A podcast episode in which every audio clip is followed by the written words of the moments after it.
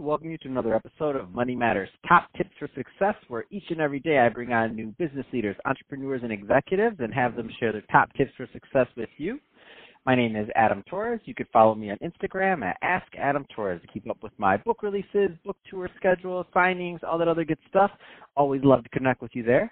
And as always, if you'd like to apply to become a co-author of one of my upcoming books, just head on over to the website, moneymatterstoptips.com, and click on Become an Author to apply. All right, so today I have Troy Wilkinson on the line. He's head of cybersecurity research and analytics over at Interpublic Group, which is a top four advertising agency, one of the top four advertising agencies in the world. Um, Troy, welcome to the show. Oh, thank you. Appreciate that, Adam. How are you today? Oh man, I'm doing fantastic and excited to have you on the line. I mean, cybersecurity, big, big topic, and uh, you're doing it for a really big group. So excited to get into that. But before we do, let's get a little bit further into your background. So, how did you get started in your career and in business? Oh, it's a great question. You know, every time I talk about my background, I feel how old I really am. So uh, it's it's funny because I got started over 20 years ago in law enforcement and uh, in in especially IT forensics, doing things like uh, child pornography investigations, fraud, forgery, all the digital crimes that you, you think of when you think of your traditional investigative uh, prosecutions. I was recruited by the State Department to go over and uh, assist with cybersecurity investigations in Eastern Europe, including organized crime, terrorism, war crimes, and, and uh, financial crimes. And so that kind of led me down this path of cybersecurity. But what I found is that so many people have different journeys, and and that's okay. We we get here one way or the other. But uh, moving back to the states and getting into uh, leadership roles here at, at uh, large companies, I found that you know cybersecurity is the same for us here as it is in Singapore or or India or some something like that. We're facing the same challenges, and uh, you know we have a great group of people that are working on those challenges, and that's kind of how I got to uh, to Interpublic, and I've been here now for about uh, eight months, and really enjoying my time here on the team. Wow, so you've seen it all. I mean, from the law enforcement to the private sector, big companies, government. I mean, you've seen it all. It's it's amazing. um, and so that being said, I do wanna uh, I wanna switch it up a bit. Let's uh, let's get into Interpublic Group first, and uh, then I want to get into some of the speaking and keynotes you've been up to. Um, so first, tell us a little bit more about Interpublic Group, please. Yeah, I love I love Interpublic Group. They've been uh, they've been great to me, first of all, but as a company uh, they really pride themselves on uh, diversity and inclusion, and, and it shows in the culture of, of what we do there. And so Interpublic Group is a is not only just advertising, but also marketing and content, and uh, they bring digital analytics to what we're doing to uh, produce content and, and, a lot of things for our different clients across the spectrum. Um, and so it gives me an opportunity to come in and work with a team that's really awesome and, and still accomplish those things that we're trying to do, which is identify risk and, and turn risk into dollars and impact based on what we're seeing across the, the spectrum from attacks and threats that are coming out. Wow. So, um, what are some of the, um, you know, obviously this is going to vary from company to company, and I'm not saying we have to get specific into, um, into you know softwares or anything like that. But what are some of the common um, challenges that companies are having right now um, with their cybersecurity that you're finding? Because obviously you're you're a thought leader in that in that area. Yeah, I think that the biggest challenge we all face is uh, the skills gap. And what I mean by that is that there's mm-hmm. a ton of jobs out there that are open and we're trying to recruit the next generation of talent to come in and help us with, you know, solving that problem because uh, as the bad guys scale their infrastructure and get better at what they do, we have to also meet that with skills and, and capabilities on our own side. And so really I, I take it very seriously to mentor the young folks, the next generation, those who want to know what that path is to get to a job in cybersecurity. You know, uh, you see it on TV, it looks really flashy, uh, but sometimes it's long hours. There's a lot of pressure. You're you're up 24 by 7 uh, monitoring, not you personally, but the uh, the operations team. And so it's it's very exciting, but it's also what I would consider a calling, right? It's something that you do because you're passionate about it. And so cyber is uh you know has a place for me, and I, I try to instill that in, in my students and the people that I talk to uh, on a daily basis about taking a career in cybersecurity because it's very very rewarding. It's something you can do and put your heart and soul into, and get that feedback like you are doing good in the world, and that, that's important to a lot of people like myself yeah, movies make it look really flashy from Once Upon a Time. It's like I'm feeling like, oh, you do this and this, and I'm like very feeling a little John Wick vibe coming from you, Troy. I'm in. yeah, for sure.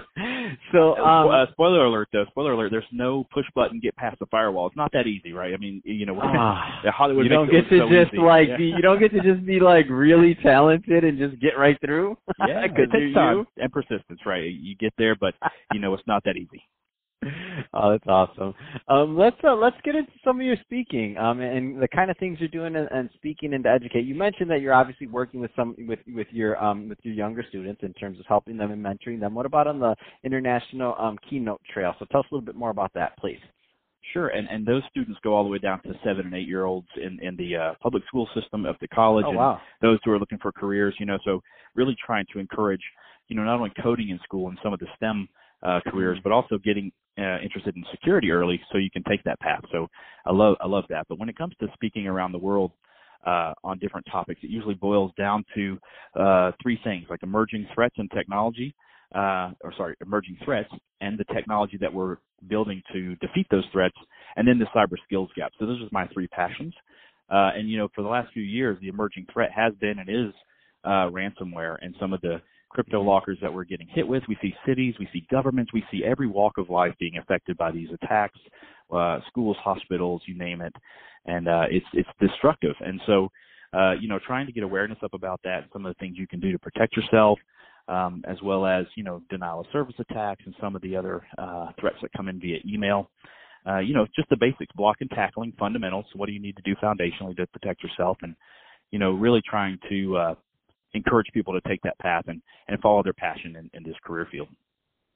Let's uh, let's scale it back for a moment. So, meaning, I, I know you work with large enterprise clients, and I know you have a lot of background, but there's a lot of small business owners listening too right now that you know they maybe have 10 to 100 or a couple hundred employees, and maybe they're they're kind of not caught up on the cybersecurity um, side of things because they've been so busy building their business that maybe they have some some gaps there that they haven't really considered in a while. And right now they're listening to this, uh, so maybe that's the time that we catch their attention. Um, what what's some of the things that they should be thinking about? Uh, great question. So I, I used to own a, a cybersecurity company myself uh, called Axiom Cyber, and we focused on that small to medium enterprise and uh, the reason we do that is because number one, they don't have the resources or the financing mm-hmm. to focus on the bigger uh, solutions that large companies can afford. Uh, they also don't have the team. They don't have the skill set. It's hard to hire cybersecurity guys, no matter what size of company you are. And so, yeah. um, you know, you have to rely on your outside partners, whether it's a managed service uh, partner for IT or just a simple managed uh, security service. Uh, you know, but for small medium businesses, they are under attack daily, and they have a lot more to lose. Uh, yeah. FBI put out a statistic: 60% of those who have a, a, major breach go out of business within six months. Uh, it's impactful. Wow. It's impactful to their bottom line, and uh, a lot of these guys they think they're not a target, or they think they're too small, or they think that they don't have something of value that hackers would want, and all of those are not correct at all. So you know, every company has something that the bad guys would want.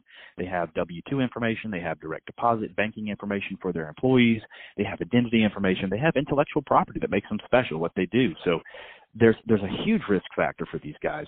And uh, you know, my my thing that I talk about is fundamentals. That means antivirus on every endpoint, a firewall at the at the in, at the internet connection, and then your patching. Keep your patching up to date. You know, those are very basic and, and not so expensive things that you can do to really uh, reduce the risk factor and not be the low hanging fruit for hackers. Mm, that's awesome.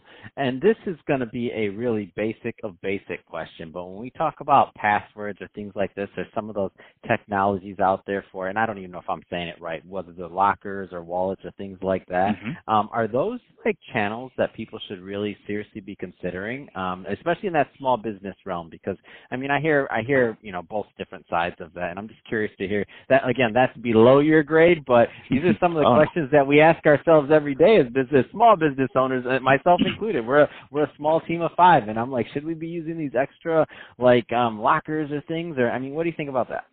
Yeah, absolutely. And, and no, nobody's too small for for password managers. You know, those are they're going to help you. If you think about all the stuff we see on the dark web, all the dumps from the different breaches and stuff, it's usernames and passwords that are usually out there. And so if I use the same password for my email that I do for my Facebook and my LinkedIn and my Twitter account, well, if one of those things get hacked and they now have my access to all these other sites. And so that is one of the number one reasons people are hacked is because they reuse passwords. So something as simple as downloading KeePass, uh, which is spelled K-E-E Pass, uh, you know, it's free and it's open source and, and I use it and other people use it. It's, it's the way to store multiple passwords. So you have a different password for every site.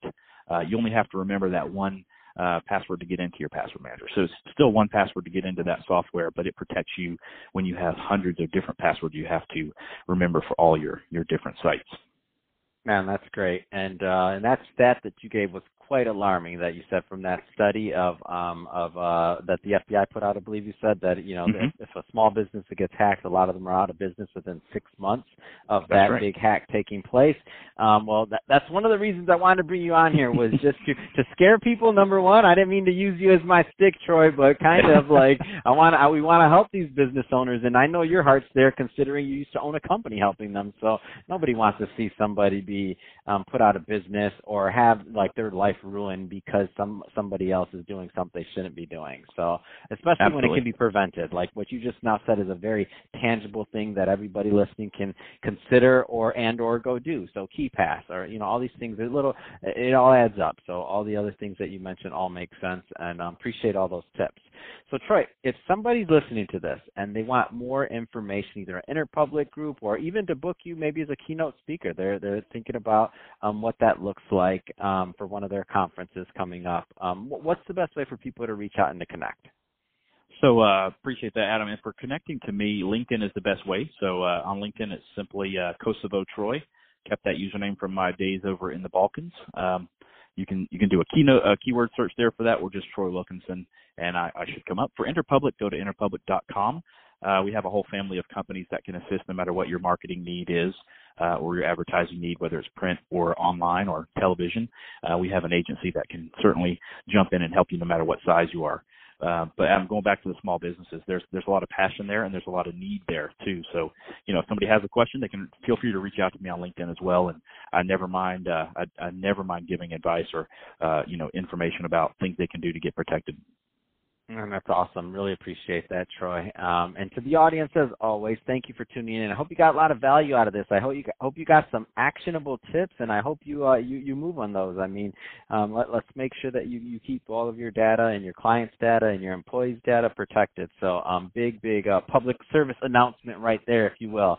Um, so, thanks again, Troy, and to the audience. Um, go go go do some of those steps that that Troy mentioned today, and uh, don't forget to subscribe to the podcast. Uh, and if you have uh, if you're watching this on YouTube and you have some comments or questions on uh, data security or anything like that, then uh, you feel free to add some of those comments in the uh, comment section of the video, and I will forward that to Troy because he's going to answer them because I'm not going to know the answers. So, you got it um, anytime.